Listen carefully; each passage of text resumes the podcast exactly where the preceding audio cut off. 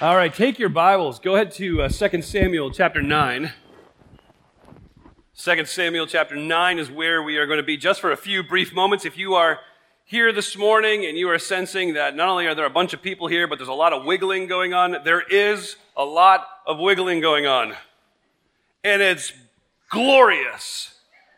Isn't it? Our church is filled with young people, and most of them are in here with us this morning. So we bless and thank God for them, and we are incredibly grateful for the Wiggles. It also gives me an excuse to be just as wiggly.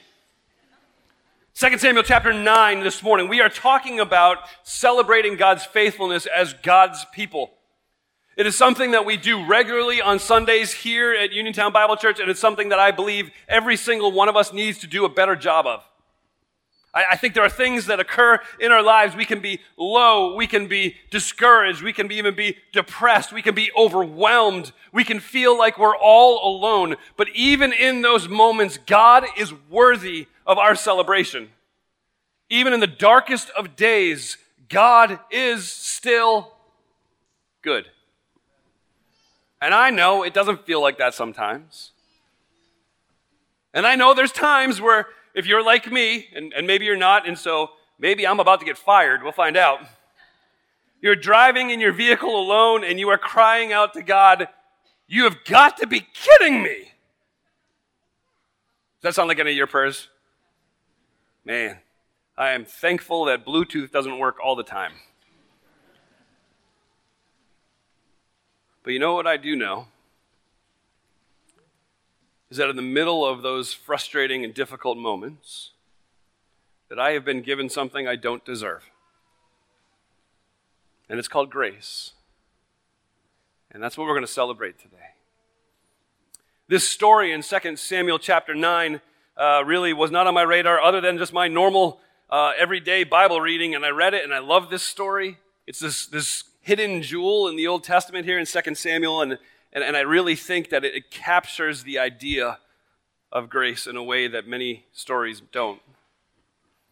Contextually, you're looking at a time where King David has come into power. King David is now ruling over the country. King Saul has been removed as king. King David is in complete control, and everything is going ridiculously well for King David. I mean, so much so, you look back in chapter 8 of 2 Samuel, uh, verse 14, at the end there, it says, The Lord made David victorious wherever he went. How many of you would love that to be on your tombstone? Everywhere he went seemed to win. Midas touch. But see, that's true about David right now. Everything was going fantastic. He was having victories in battle. There was great prosperity because of those victories in battle. And the people, the people thought he was amazing. The people thought David could do no wrong. How many of you wish you could have that on your tombstone? Yeah, as, as someone who, who has had to try to make decisions through COVID, me too. Made every decision right, never messed up once.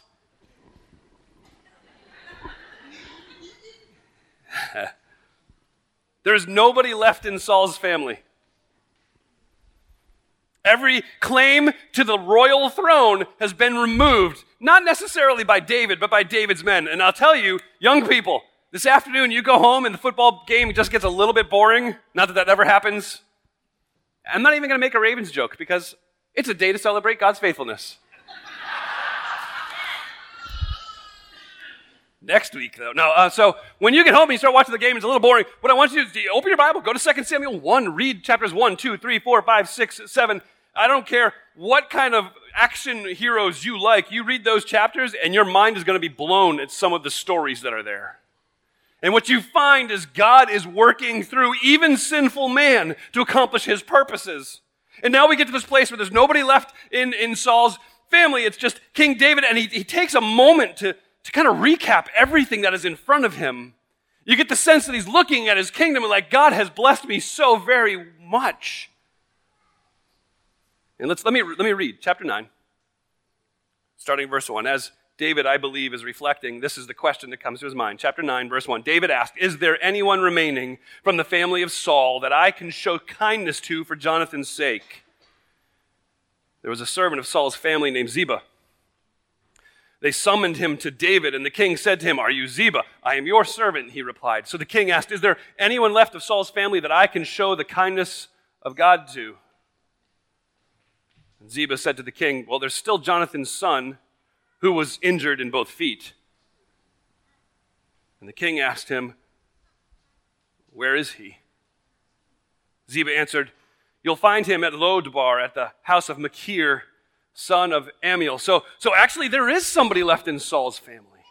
There is somebody who, if you fast forward 15, 20, 30 years from now, could get these ideas of grandeur in his mind to be like, I want to be king. I have a claim to the throne. It was my granddaddy's throne. I'm going to be king and lead a rebellion. That's true in a lot of historical context. You see that all over the place. And so, so as David is reflecting he asks the question, is there anyone remaining from Saul's family? That's not an unusual question because usually the new king would ask the question, is there anybody remaining from Saul's family so I could kill them? Solidify my hold and the hold of my lineage on this throne. Ziba comes and says, There is one, and is, is Jonathan's son, Jonathan being David's best friend. What do you want with him, king? I want to show him kindness for Jonathan's sake. That is a completely different perspective. He's not going for revenge. He's not going to make sure that he protects himself and his family. He wants to show kindness. Ziba hearing this, uh, you almost get the sense that when he lays this out, there's like, oh, there's one, there's one. Uh, I'll tell you about him. There's one. It's Jonathan's son, but uh, you don't want to show kindness to that kid. He's injured in both feet. He's no good to you. He's handicapped. He's no good to you. You don't want to show kindness to him. He won't add anything to your royal uh, leadership. He won't add anything to he, he's he's lame in both feet. He is handicapped. And how, how did that happen? Well, we find out back in 2 Samuel chapter 4 when King Saul was killed and then Jonathan was killed. Mephibosheth was the, the next one in line and the maid, the, the nurse who was caring for Mephibosheth heard about the deaths of his daddy and his granddaddy and, and in love and in an attempt to protect him, Second uh, Samuel chapter 4 tells us she, she scooped him up and she began to ran, run for the hills. She wanted to get out of Dodge. She wanted to escape the oncoming attack that certainly would happen as the, as the, the leadership, as the, the rule and the reign transferred powers to a new dynasty. Let's get out of here. And she picks up little Mephibosheth and she runs and in her haste, she drops him. And somehow he is injured, paralyzed, where neither of his legs worked. Now, I love the fact that when Ziba says there is still Jonathan's son who, who is, he's injured in both feet, David doesn't ask how injured. He doesn't ask, is he functioning? Is he not? That's not on David's radar at all. His, his radar is simply the next question, verse 4 Where is he? Well, you know where he is. He's in this place called Lodebar. It's a wasteland. It's a place people would escape to so they could never be found. So, so you get the picture that this man, young man, who was dropped, who was now paralyzed, he is living in isolation. He is living in hiding. He believes that he is an enemy of the state, and he doesn't want anybody to find him. But then, verse 5 King David had him brought from the house of Machir, son of Ammiel, to Lo, in Lodebar. Suddenly, Mephibosheth, in isolation, hiding from everybody, sees the king's soldiers approaching, and you know what's going through his head, right? They found me it's all over. And they take Mephibosheth and they bring him before the king. And as Mephibosheth comes into the presence of the king, verse 6, it says he falls on his face and he pays homage. And David says, Mephibosheth. And Mephibosheth says, I'm your servant. David's response then is, Don't be afraid. Mephibosheth is terrified. Rightly so, right? He's got no reason to be living. He is of no use to the king. He's an enemy of the state. The king wants to see him. This can only mean one thing. He comes into the presence of the king and he falls on his face before the king in a, in a picture of, of, of honor, of homage, of submission, and says, ah, I just want to be your servant. David says, No, no, no, no, no, you misunderstood. Don't be afraid. Don't be afraid. Look at verse 7. Don't be afraid, because I intend to show you kindness for the sake of your father Jonathan. I'll restore to you all your grandfather Saul's fields, and you will always eat meals at my table. And Mephibosheth paid homage again and said, What is your servant that you would take an interest in a dead dog like me? David says, Don't be afraid. I want to show you kindness, faithfulness, a covenant promise being kept. That word is chesed in the Hebrew. Chesed is unearned, it is undeserved, it cannot be bought. The one who receives chesed from the giver is almost always in need and is unable to do anything in return. David says, No, no, I'm going to show you my chesed.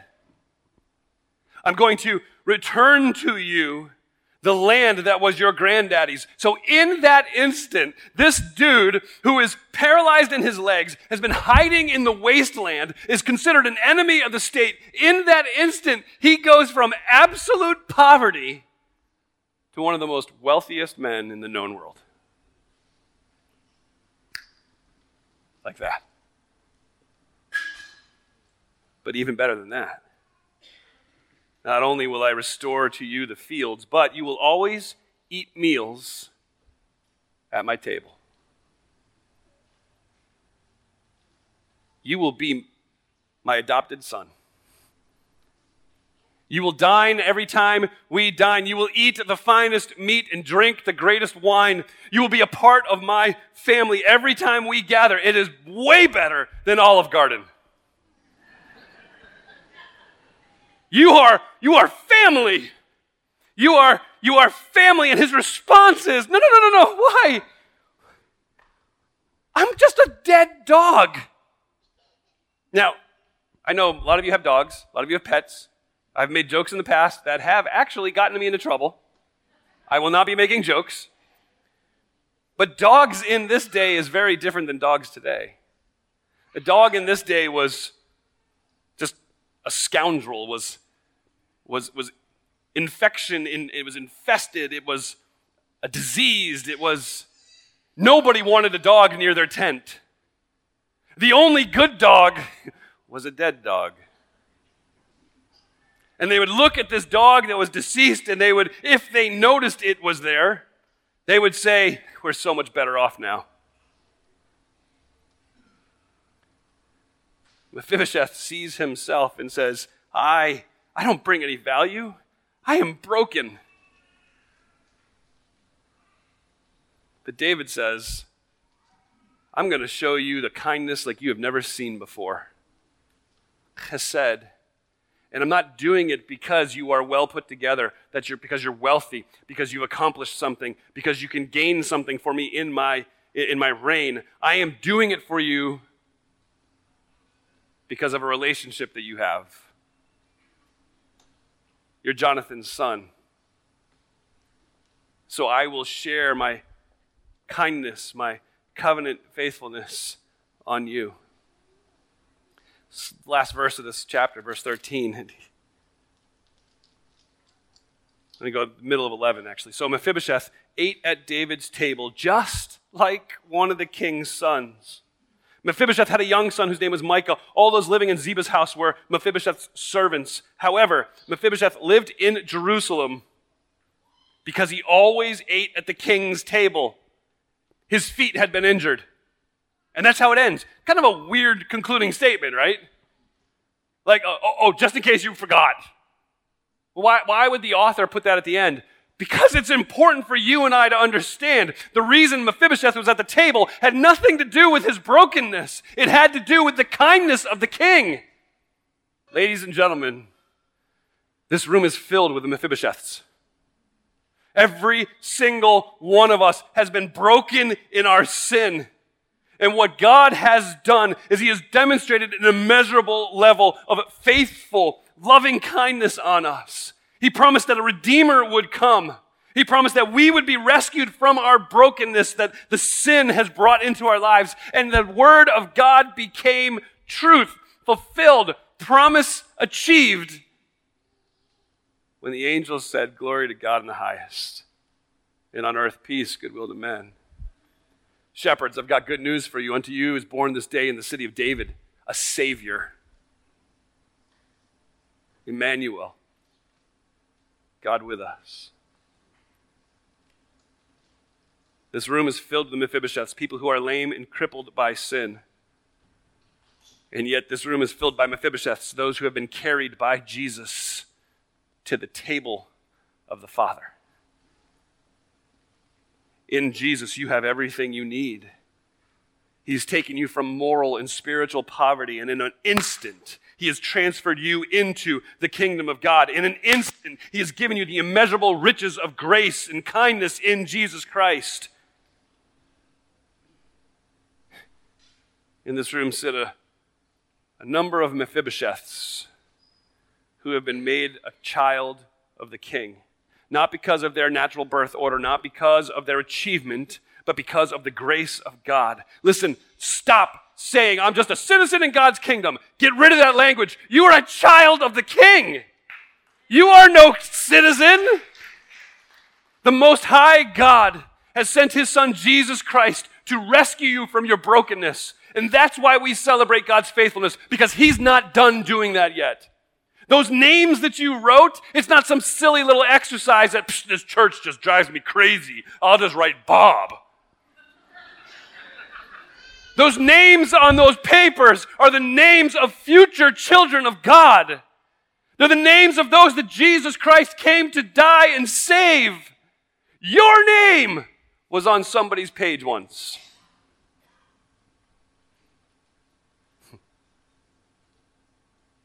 As the choir comes up, let me take just a final minute to encourage you.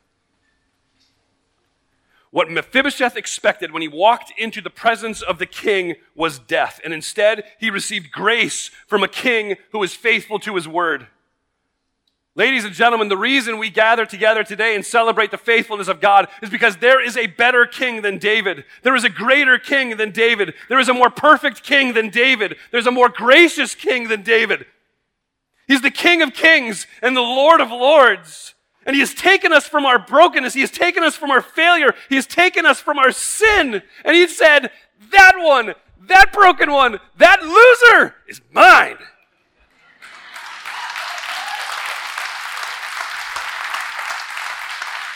And so someday, someday soon, we just sang it, didn't we? Someday soon, you are going to sit at that table and you're going to look face to face with your Savior, Jesus Christ.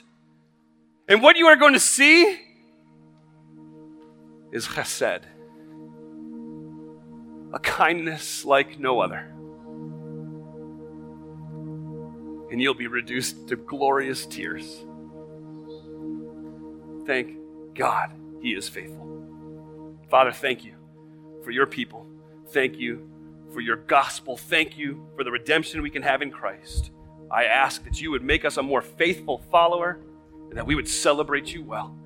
Thank you for being our worthy Savior. It's in His name I pray. Amen.